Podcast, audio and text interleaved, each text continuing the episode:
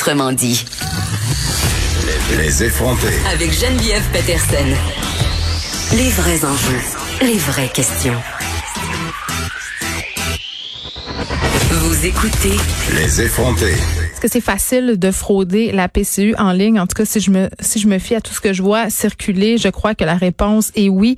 Et j'en parle avec Damien Bancal, directeur de la cyberintelligence chez 8 Brains. Bonjour, Monsieur Bancal.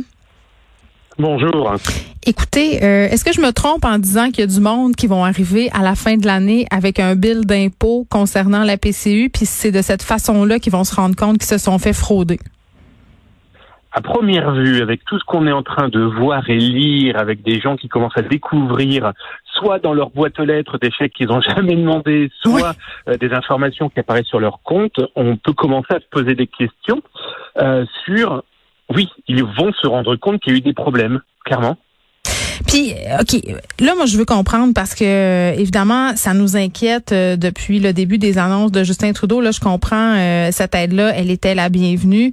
Euh, plusieurs Canadiens en avaient besoin. Par contre, dès qu'on offre une aide gouvernementale, il y a tout le temps des petits ratoureux qui essaient de trouver la faille dans le système. Et là, évidemment, ils ont l'air à l'avoir trouvé. La faille, là, même si le gouvernement garde secret le nombre de fraudes, puis par ailleurs, je me demande pourquoi ils le font, pourquoi ils gardent secret euh, le nombre euh, de fraudes. Est-ce qu'il faut comprendre que le système qui a été mis en place par le gouvernement, le système de vérification de dossiers, il est inefficace, Monsieur Bancal? Alors moi, en plus, ce qui est intéressant, c'est que j'ai un regard euh, extérieur. Je viens d'arriver dans, dans le beau pays, donc je découvre la partie administrative, mais aussi la partie gestion des données personnelles. Êtes-vous découragé? non, non, mais je vais être très honnête avec vous. Il y a un énorme problème aussi et avant tout, c'est qu'on a de plus en plus d'informations personnelles euh, qui eh bien, qu'on diffuse partout, à droite, à gauche, on remplit des dossiers, on remplit des, des voilà. Et donc, du coup, on prend l'exemple du gouvernement qui a mis en place un excellent système pour pouvoir aider des gens vraiment dans cette période où il a fallu être solidaire à 100%. Et malheureusement, en face, vous savez, hein, c'est un peu comme Robin des Bois, où il y avait les gentils et les méchants. Aujourd'hui, avec le numérique, eh bien, on n'a plus besoin de se cacher dans un bois. On n'a plus besoin, euh, voilà, on a le numérique. Et avec le numérique, ça va très très vite de collecter une information des informations sur des particuliers, sur des entreprises. Et puis après, je connais, je, je vois malheureusement beaucoup de bandes organisées qui, euh, eh bien, il y a ceux qui cherchent et qui collectent l'information, ceux qui vont prendre contact avec les administrations, mais aussi les entreprises, mais aussi avec les particuliers. Il y a ceux qui vont réussir à détourner l'argent. Oh, je prends juste l'exemple de ces gens qui reçoivent des chèques qu'ils n'ont jamais demandé. Il faut avoir des petites mains, on appelle ça des mules, euh, qui vont repérer le domicile, repérer si la personne n'est pas chez elle, repérer la boîte aux lettres. Voilà. On est dans un monde aujourd'hui digitalisé, numérisé, et les malveillants ont très vite compris qu'ils peuvent intervenir à n'importe quel moment pour profiter d'un système qui est fait normalement pour nous aider. Oui, mais Monsieur Banca, OK, il y a des histoires quand même effrayantes. Là. Euh, bon, ici, on a des systèmes euh, en ligne là, pour les déclarations d'impôts et toutes nos communications avec mhm. le gouvernement. Là, pour euh, le fédéral qui gère la PCU, c'est mon dossier avec l'Agence de revenus du Canada. Et là, il y a des fraudeurs qui ont non seulement demandé la PCU au nom des gens, non seulement ça, mais ces fraudeurs-là ont réussi à détourner le remboursement d'impôts de ces personnes-là, les allocations familiales, dans un autre compte de banque, c'est-à-dire pour que les dépôts directs du gouvernement se fassent non plus dans leur compte, mais dans un autre compte ouvert. Comment on peut modifier quelque chose d'aussi sécuritaire euh, qu'un site comme Mon Dossier?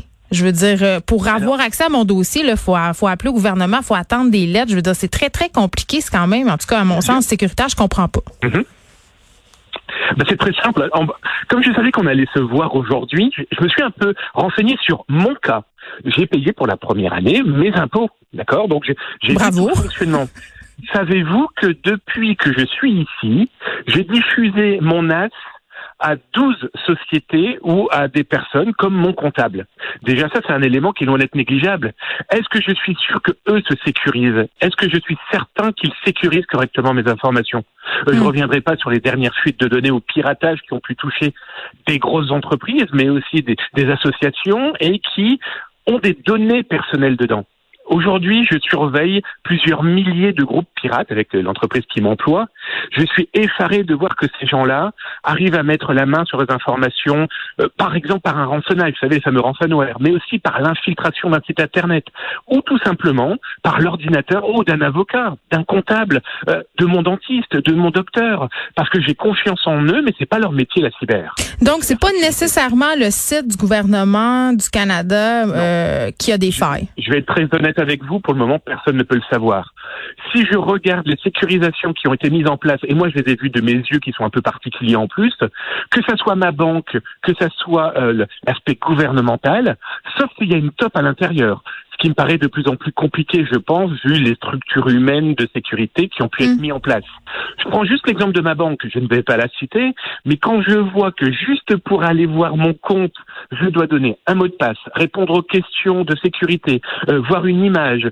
Si jamais j'appelle ma banque, on me repose des questions, on me voilà, bah, le gouvernement et les sites du gouvernement font exactement pareil. Non, il faut aussi toujours penser. Souvenez-vous de ce qu'on avait appris à l'école, Ulysse et la guerre de Troie. À l'époque, il avait pris un cheval de bois, Ulysse. Aujourd'hui, les pirates, ils n'ont plus besoin de bois. Ils n'ont même plus besoin de se déplacer. Et non, ils n'ont qu'à piocher dans les réseaux sociaux. Je vous avais fait un petit, justement, un petit euh, topo en me disant comment je peux collecter des informations d'une personne qui a été piégée. Oh, bah, c'est simple, hein. D'abord, qui elle est. Hein, ça, l'ancien journaliste que je suis, c'est le qui quoi, qui quoi, comment, où qui elle est? Eh bien, je regarde sur ses réseaux sociaux. Donc, retrouver sa date de naissance, euh, ses passions, ça me permettra peut-être de trouver et son mot de passe et éventuellement répondre. Ben voyons, Monsieur Banque, les gens ont des générateurs de mots de passe maintenant. Le Soleil 1, 2, 3, c'est fini, là? Ah ben heureusement que c'est fini à 2-3. Mais un générateur de mot de passe générera une superbe clé pour votre porte blindée. Mais s'il y a des trous tout autour de votre porte blindée, votre mot de passe qui peut faire 50 000 signes ne sert à rien, surtout s'il a été volé par un tiers de confiance qui, euh, vous savez, comme dans le dessin animé de Disney, le serpent qui vous regarde et qui dit et eh, confiance. Euh, le pirate, vous savez, il sait ce qu'il fait. Hein. Il va, il sait où trouver l'information. C'est pour ça que c'est aussi à nous, utilisateurs, consommateurs, euh, de faire très attention.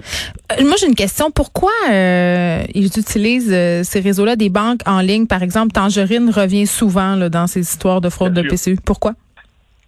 Ah bah vous savez, on a en face de nous des professionnels de la fraude. Hein. Ils sont aussi bien des professionnels de la communication que du marketing dans le milieu de la fraude. Et donc du coup, qu'est-ce qu'ils font? Ils font une revue de presse. Ils vont regarder les entreprises qu'ils vont pouvoir exploiter à des fins malveillantes. Donc tous ces, ces sites internet, ces banques qui proposent des services très pratiques, très efficaces en ligne, vous savez, c'est malheureusement utilisé aussi par les pirates. Prenez la voiture. Il y a 200 euh, ans, les premiers voyous ont utilisé la voiture. la voiture n'était pas dangereuse. Ils ont mm. juste utilisé un outil pour de la malveillance. Eh bien, aujourd'hui, malheureusement, ces outils rapides euh, permettent de faire des fraudes. Je prends juste l'exemple de mon téléphone. Regardez mon téléphone, moi ici, j'en ai créé un spécialement pour le Québec eh bien, euh, voilà, malheureusement, euh, les pirates peuvent aussi le faire. Et après, ils sont passés pour les impôts, par exemple. En terminant, Monsieur Bancal, le gouvernement Trudeau disait mettre en place euh, des moyens pour les faire payer ces fraudeurs-là, des amendes assez salées qui les attendent. Mais là, si on se fie aux mhm. policiers qui ont été interrogés à différents acteurs du réseau, là, pas l'air très optimiste à l'idée de les retrouver, là, ces fraudeurs. Ben, en tout cas, les les policiers, je leur souhaite un, grand courage parce qu'ils font un véritable travail. Non, non, mais ils font, ils ont un vrai travail de terrain. Ce sont des vrais professionnels. Malheureusement, en face, ils ont deux écueils. C'est qu'ils ont aussi des professionnels qui peuvent en plus intervenir de l'étranger. Et on sait que certains pays ont des juridictions très compliquées à faire bouger. Alors quand vous êtes par exemple basé aux îles Caïmans, hein, pour citer cet espace-là, mais il y en a plein plein d'autres, euh, vous avez beau être un, excellent euh, policier, gendarme, euh, compliqué, très compliqué. Oui, ça va être comme chercher une aiguille dans une botte de foin finalement.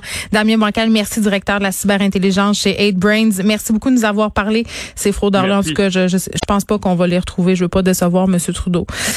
On se retrouve euh, demain. C'est déjà tout pour nous. Je vous laisse avec Mario Dumont. Merci d'avoir été là.